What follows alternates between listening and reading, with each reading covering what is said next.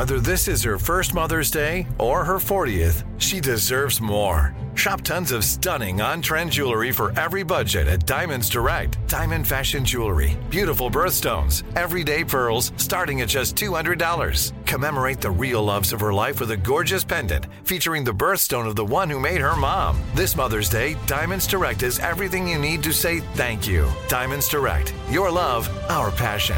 Online at DiamondsDirect.com. This is your moment, your time to shine, your comeback. You're ready for the next step in your career, and you want an education employers respect. So you're not just going back to school. You're coming back with Purdue Global. Backed by Purdue University, one of the nation's most respected public universities, Purdue Global is built for people who bring their life experience into the online classroom. Purdue Global, Purdue's online university for working adults. Start your comeback today at purdueglobal.edu. You know that feeling when you walk into your home, take a deep breath, and feel new? Well, that's what it's like to use Clorox Sentiva. Because Clorox Sentiva smells like coconut, cleans like Clorox, and feels like energy. It'll elevate any cleaning routine to not just clean, but also make every room smell like a tropical coconut getaway. Discover how Clorox Sentiva's powerful clean and refreshing scents can transform your space. Get yours in coconut or other fabulous scents at a nearby retail store.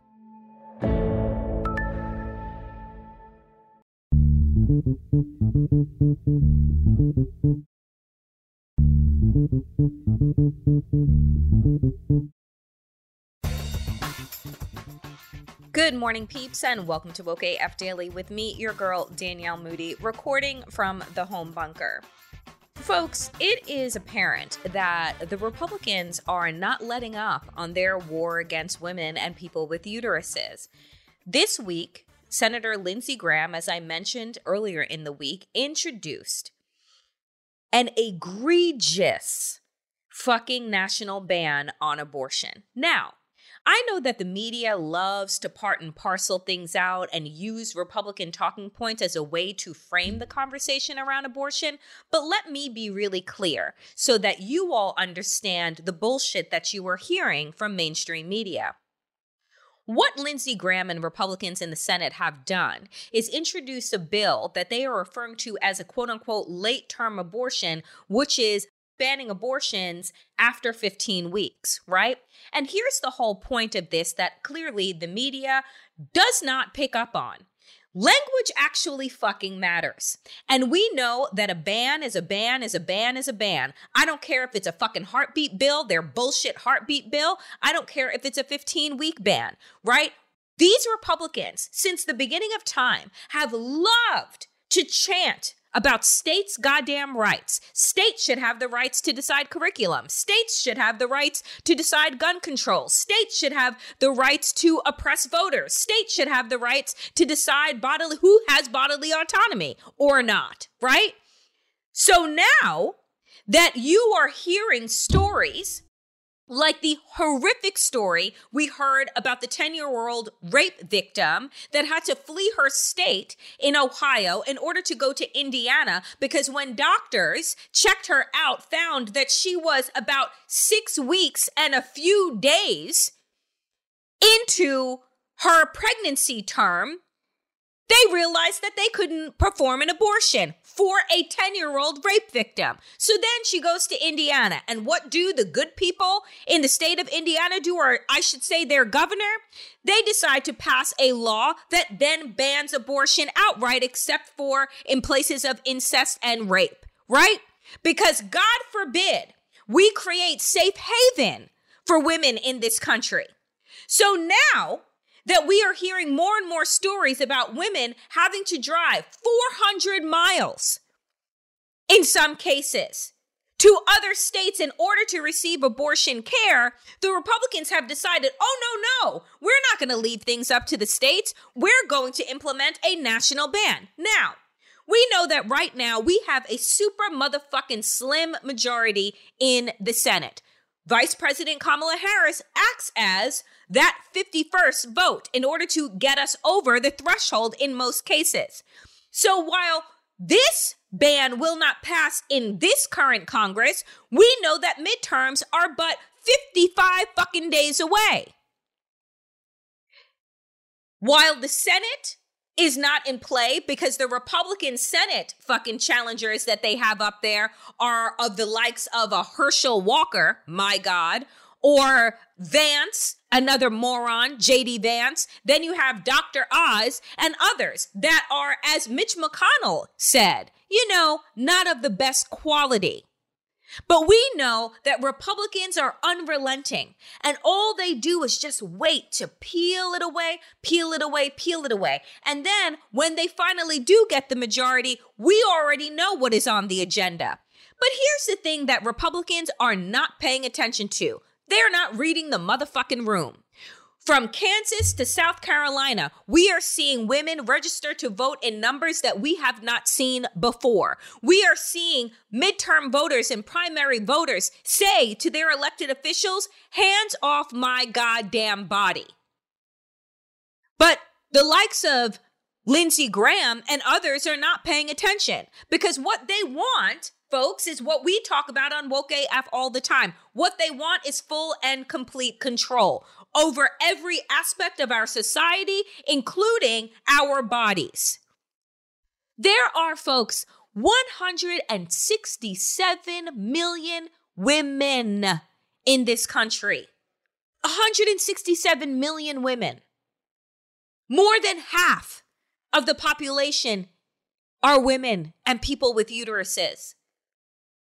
So what is the message that Republicans are sending, and what is the message that every person should be listening to?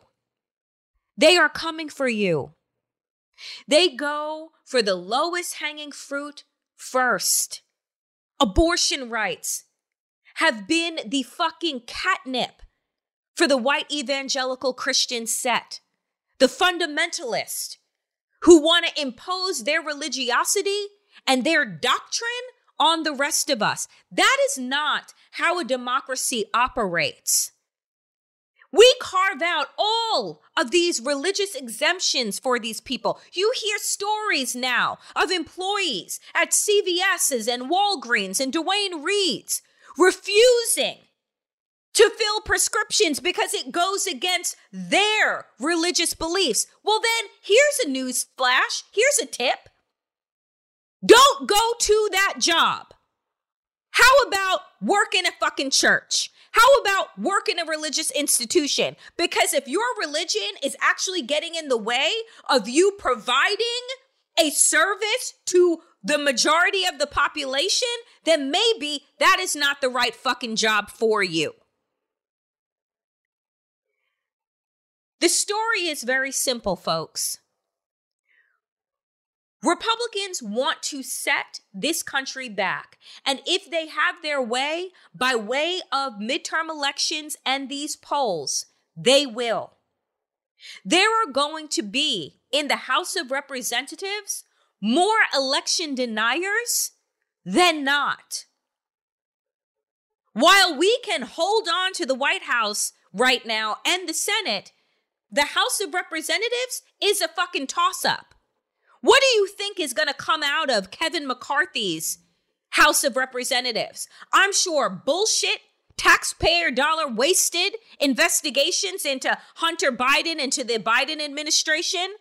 I'm sure frivolous, absolutely frivolous legislation that will be about attacking LGBTQ people, Black people, brown people, and women and people with uteruses.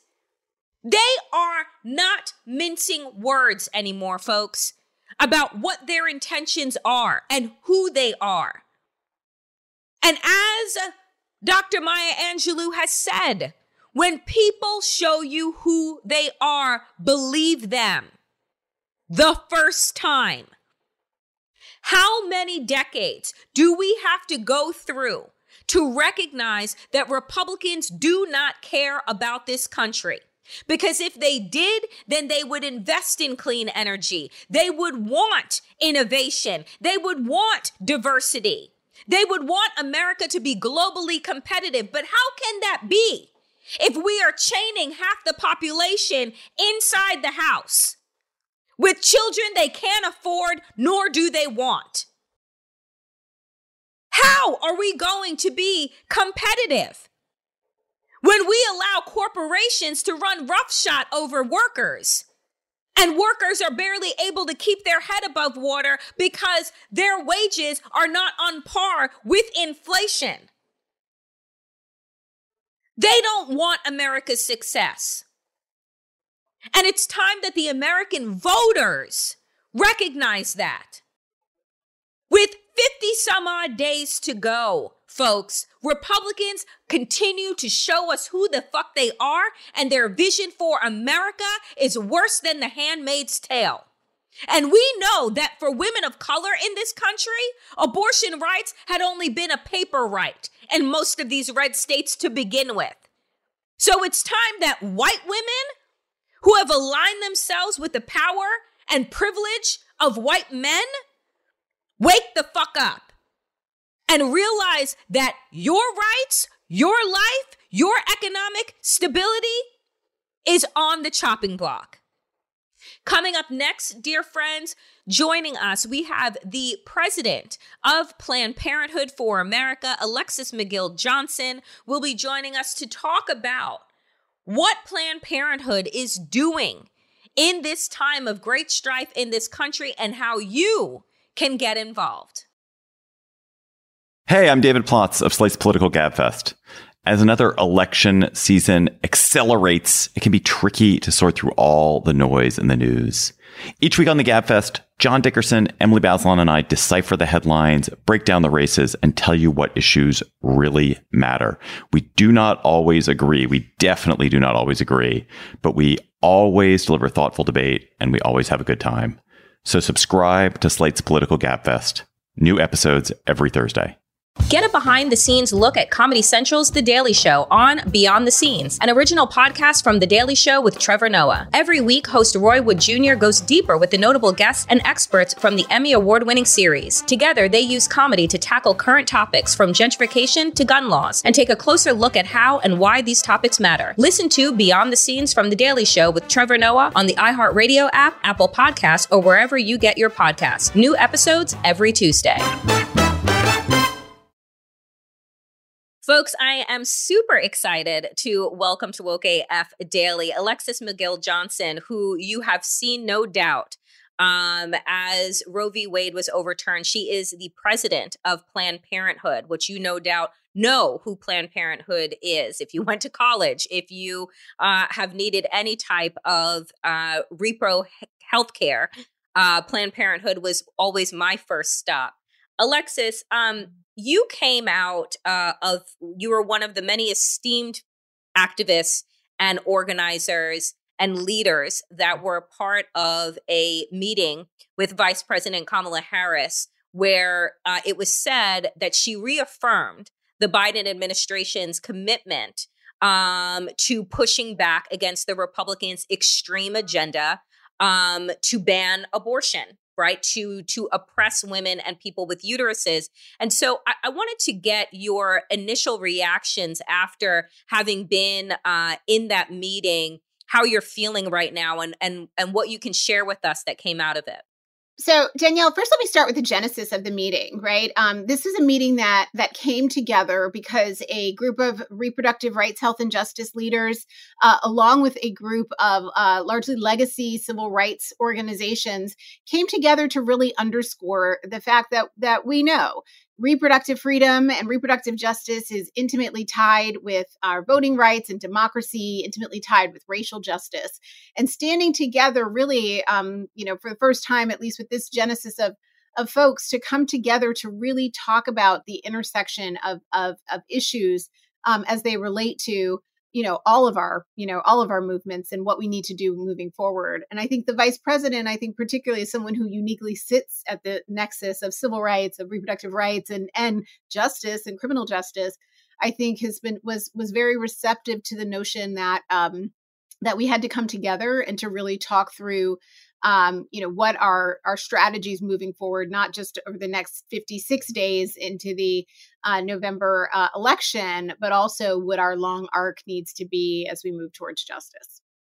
So talk to me about the fact, because I think that it is, I always appreciate when civil rights organizations come together with, whether it is women's rights, LGBTQ rights organizations, but come together to understand that we have a shared desire for justice, right? That we have a shared desire for equity.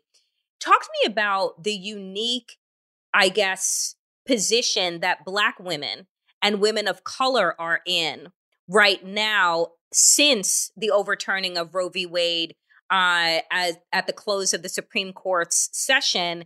And what are some of the experiences that you've been hearing about or that were uplifted during that meeting? Yeah. I mean, you know, to be on the kind of meta level, we know that these bans that we've seen over the years, abortion bans, have disproportionately impacted Black women in particular, people of color, people with low incomes, rural communities. And we are seeing many of these bans introduced in states with the highest maternal mortality rate, right? So also an issue that significantly disproportionately impacts Black women. And so, you know, I think we start there and just the nexus of how sexual and reproductive health care bans and restrictions impact our bodies and control over our bodies and our freedoms.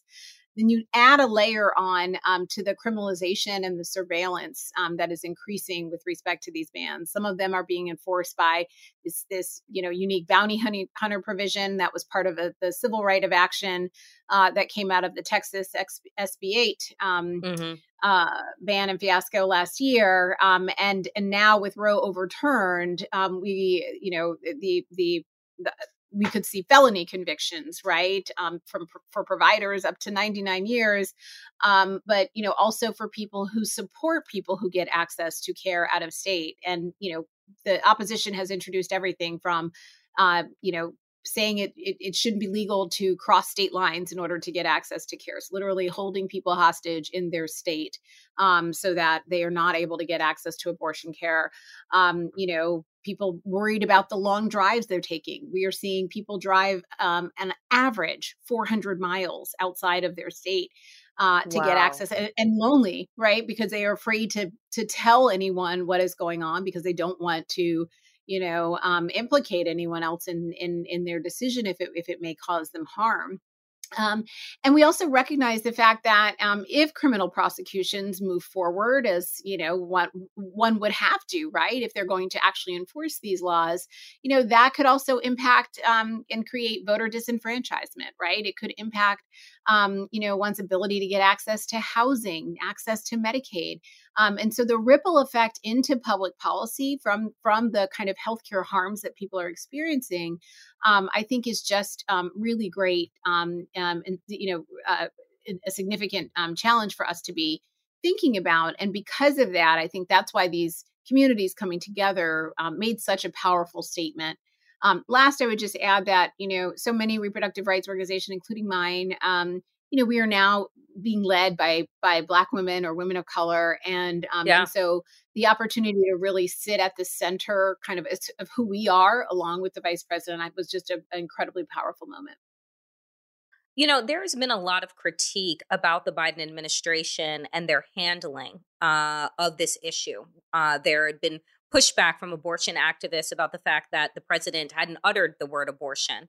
There has been pushback in general about Democrats and their inability to wrap their arms fully around this issue. It was always, you know, abortion should be, you know, safe and rare, right? And, you know, we have moved to a place where we understand that abortion is just a necessary part of care. We're hearing terrible stories about partially formed fetuses that are being left inside of a uterus because they can't be aborted, right?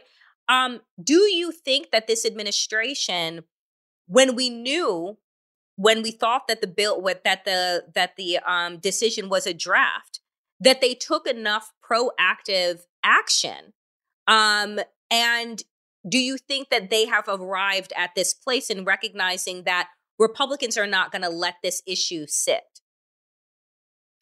Yes. And look, I think like the party's entire evolution on this issue, right? I mean, we still have people in the party that are, you know, do not support access to abortion. And I think that is, you know, something that we have to grapple with. But I think this administration it has been very, very thoughtful in terms of thinking as a, what I would say, a whole of government response to the crisis and making sure that the actions they are taking, whether it's litigation or identifying various, policies or executive orders, that they are very patient and provider focused and intended to do what they can to help people mitigate the concerns while we fight back.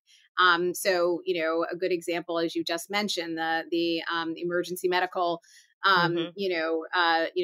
support in the danger of the parent's life. That EMTALA guidance from HHS is very important. And we've seen how, the Republicans have responded to that. Attorney General Paxton of Texas said he wasn't going to follow that guidance or recommend that guidance in the state because he didn't think that the federal government had the ability to do that. So, we should come back to that when we talk about Lindsey Graham.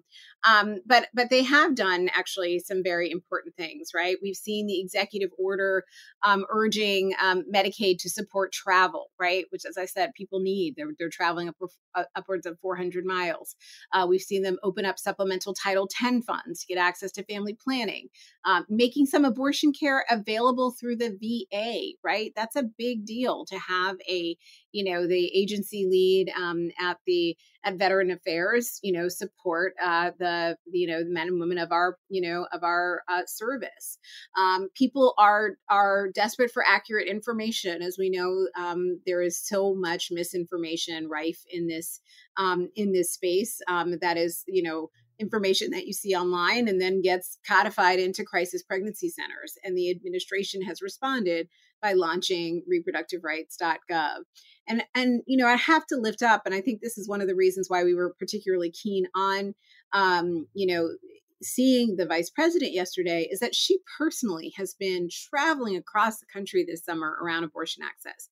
She has met with over 150 legislatures in 17 states, leaders in higher ed, healthcare providers, con law experts, attorneys general, disability advocates, faith leaders. Like, she's leaving no stone unturned to really inform the kind of response from the administration. So is there a silver bullet that the administration could, provide for us? No, because it's so much more complicated, with this ruling. But I think in terms of mitigating the harm and the impact on people, that is where they are focused. And we need to get back and quite frankly, deliver a different system and structure for them to operate in order to get some real meaningful policies set into law. So you brought up Lindsey Graham, who many know who listen to me know that is my least favorite senator. Lindsey Graham did something this week where he offered from the Republican Party a national ban on abortion. Now, he has referred to it as a late-term abortion, which the media, mainstream media, has turned around and is using Republican talking points when reporting on what is inside of this legislation. I want to get your reaction first to, one, this party that has made it their mantra, states' rights, has now turned into, oh, no, because the states are not doing what we want. Now we want a national ban, one. And then two, how the mainstream media has been dealing with this issue, and particular in discussing this quote unquote late term, which we know is BS. 100%. So look, I think on the offering, we should not be surprised, right? They talk about states' rights, and I think there is an element related to states' rights that the opposition and the Republican Party in particular, white supremacists are very keen on, doubling down on with respect to, enforcing and codifying power in each state. We could only look to the opposition, which is, said they would like a nationwide 6-week ban, which is looking for the Supreme Court to take up a constitutional personhood amendment. So they've never really meant states' rights, only in certain circumstances, as maybe code words for some groups. But what they really want to get to is abolition, right? A complete inability for us to access abortion and control our bodies. With respect to, a 15-week ban and calling it a late term abortion. That is just, it's just a complete misnomer. First of all, ban is a ban is a ban is a ban, right? Yep. Each pregnancy is unique. Each circumstance is unique. That's why we would rather have providers and patients making their own personal medical decisions and not creating these one-size-fits-all laws. They just don't work. And they create harm, right? To your earlier point, we seeing patients that are in second try who don't have the ability to get the abortion care that they need, even when their pregnancy is no longer viable, waiting for sepsis to set in, which could obviously create so much harm. There's so much bias, obviously, in care, particularly as it relates to Black maternal care, and that it's incredibly harmful and offensive, right? That this is the piece. With respect to the media, I think that the media has actually been a big challenge all along, not just with respect to just picking up. On late term, we know that upwards of 80% of Americans believe that Roe should be the law of the land. The energy and I think the resistance to so many of these increasing extreme restrictions is so palpable. It's so clear. There are, very few states where where it's even kind of middling. And so I think that part of the challenge that we see in the media is that they have actually also created a false equivalence around people who support access to abortion and people who oppose it. And so at every turn, here we are with a majority public opinion support, and we're positioning this as both sides. And that false equivalency doesn't work. So then you layer onto that, late term, it's really a way to set up, why people who support access to abortion are not going to be reasonable or compromise. And you know what I mean? I would have to say, we are not going to compromise by, having a one size fits all approach when we know full well that each pregnancy and circumstance is unique. And providers are the best people to make those decisions, not politicians. I think at the end of the day, you make your own choices, you make your own decisions, but politicians don't need to be in the middle of that, right? We would rather have our medical providers in the middle of those conversations.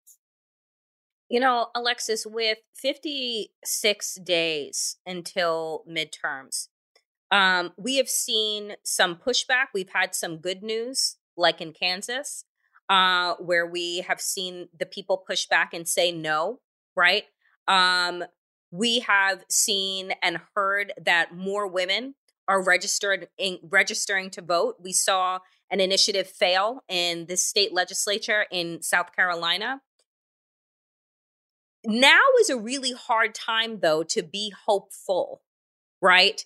Everywhere that you look, there is just really bad news like this Graham bill. And I'm wondering, how are you and all of the people that work at Planned Parenthood across the country, how are you maintaining a sense of hopefulness? I honestly, I think it has been those big victories, state by state victories. It has been, holding out hope that we could pull through in Kansas, even when the data pointed to it being quite an even match early on. It is seeing that kind of courage become contagious in a state like Nebraska, where they literally couldn't find the next, the legislators that would make the difference. It is holding the line, because every time we're able to delay a ban or delay some of these harsh restrictions, we're actually able to provide service to people.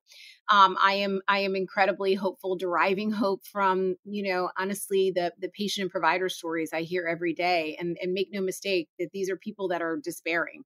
They're despairing because they can't provide the care that they need. They are despairing because they have to embark on a long and arduous and lonely abortion journey. And that is difficult to bear. But the reason they do that is because they have hope on the other side, right? They have hope on the other side that being able to get access is going to help them make the best decisions for themselves and for their families. And, at the end of the day, we trust folks to make decisions about their bodies. We trust them to, figure out how they need to live their own best lives. And I think every time we see that which is in stark contrast to the way politicians like Lindsey Graham are inserting themselves as if they are the trusted gatekeepers to our own bodily autonomy. I think it just highlights how important this right is and has been. It highlights how important our democracy is and our voting, capacity and rights are. It highlights all of the work that we need to do together as a collaborative of communities, which is really, what gave me hope yesterday in the conversation with the vice president and my colleagues who, Danielle, we've known for many years in different positions, but to feel like we are standing strong because we have intersected in so many different ways on so many different issues. We see this at the core as being about freedom, right? We see this at our core about being about freedom and justice. And that is why I have hope, because, that has always carried us through. Last question for you is that there are so many people that listen to my show, so many people that are glued to cable news and want to figure out what they can do to help, how they can be of service outside of obviously voting in the midterm elections. Tell people how they can be supportive to Planned Parenthood, to this movement, to this moment right now. Of course, supporting Planned Parenthood affiliates is incredibly important in this moment because many patients are making their way to various affiliates across the country. And wherever you are, there's an opportunity to support and connect to patients who are both traveling out or helping us meet the surge of operations in that place. Supporting independent providers at keepourclinics.org, who are also carrying a huge burden of providing abortion care. Supporting abortion funds at abortionfunds.org are ways to give direct support to patients who are traveling and need all of the logistics and support there. If you want to get engaged, politically, I would say go to takecontrol2022.org. That will get you all involved in your electoral game, mobilizing, and I think that's really where we need to be focused over the next 57 days. And then we're going to be back with the long game conversation, right, Danielle? Like the long game around now that Roe is gone, who are we going to be now that we're not defending Roe, and how are we going to reimagine the right? And I think that's where, another place where we can be hopeful together, we can be imaginative together. And that's really what the work is going to be moving forward. Well, Alexis, I will tell you that there's no better person than you to be at the helm of Planned Parenthood right now. I feel like the organization and the movement is in good hands, particularly with the list of esteemed people that I have known for many, many years that were in that room with the vice president. I hope that you will come back and join us and continue to tell people how they can get involved, what they can do, and remind us that, we have been in these places before.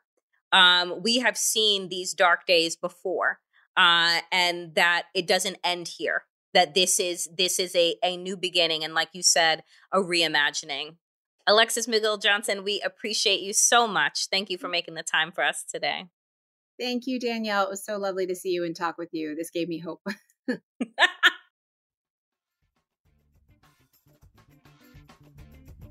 That is it for me today, dear friends, on Woke AF. As always, power to the people and to all the people power. Get woke and stay woke as fuck.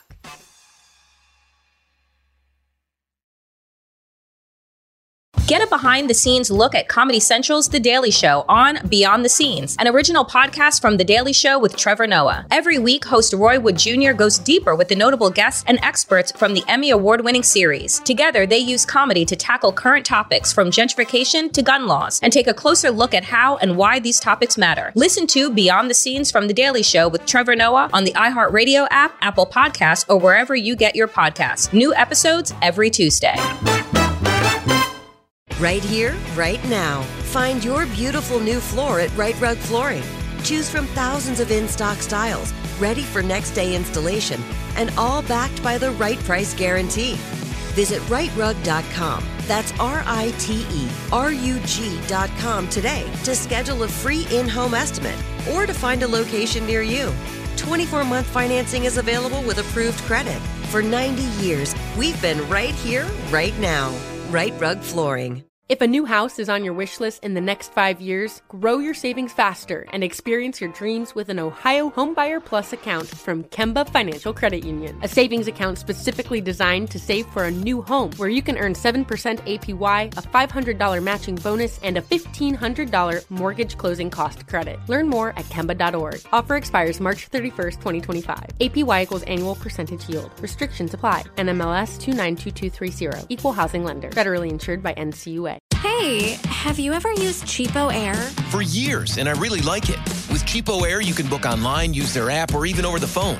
They've got great prices on over 500 airlines and millions of accommodations. They're my go-to for travel planning.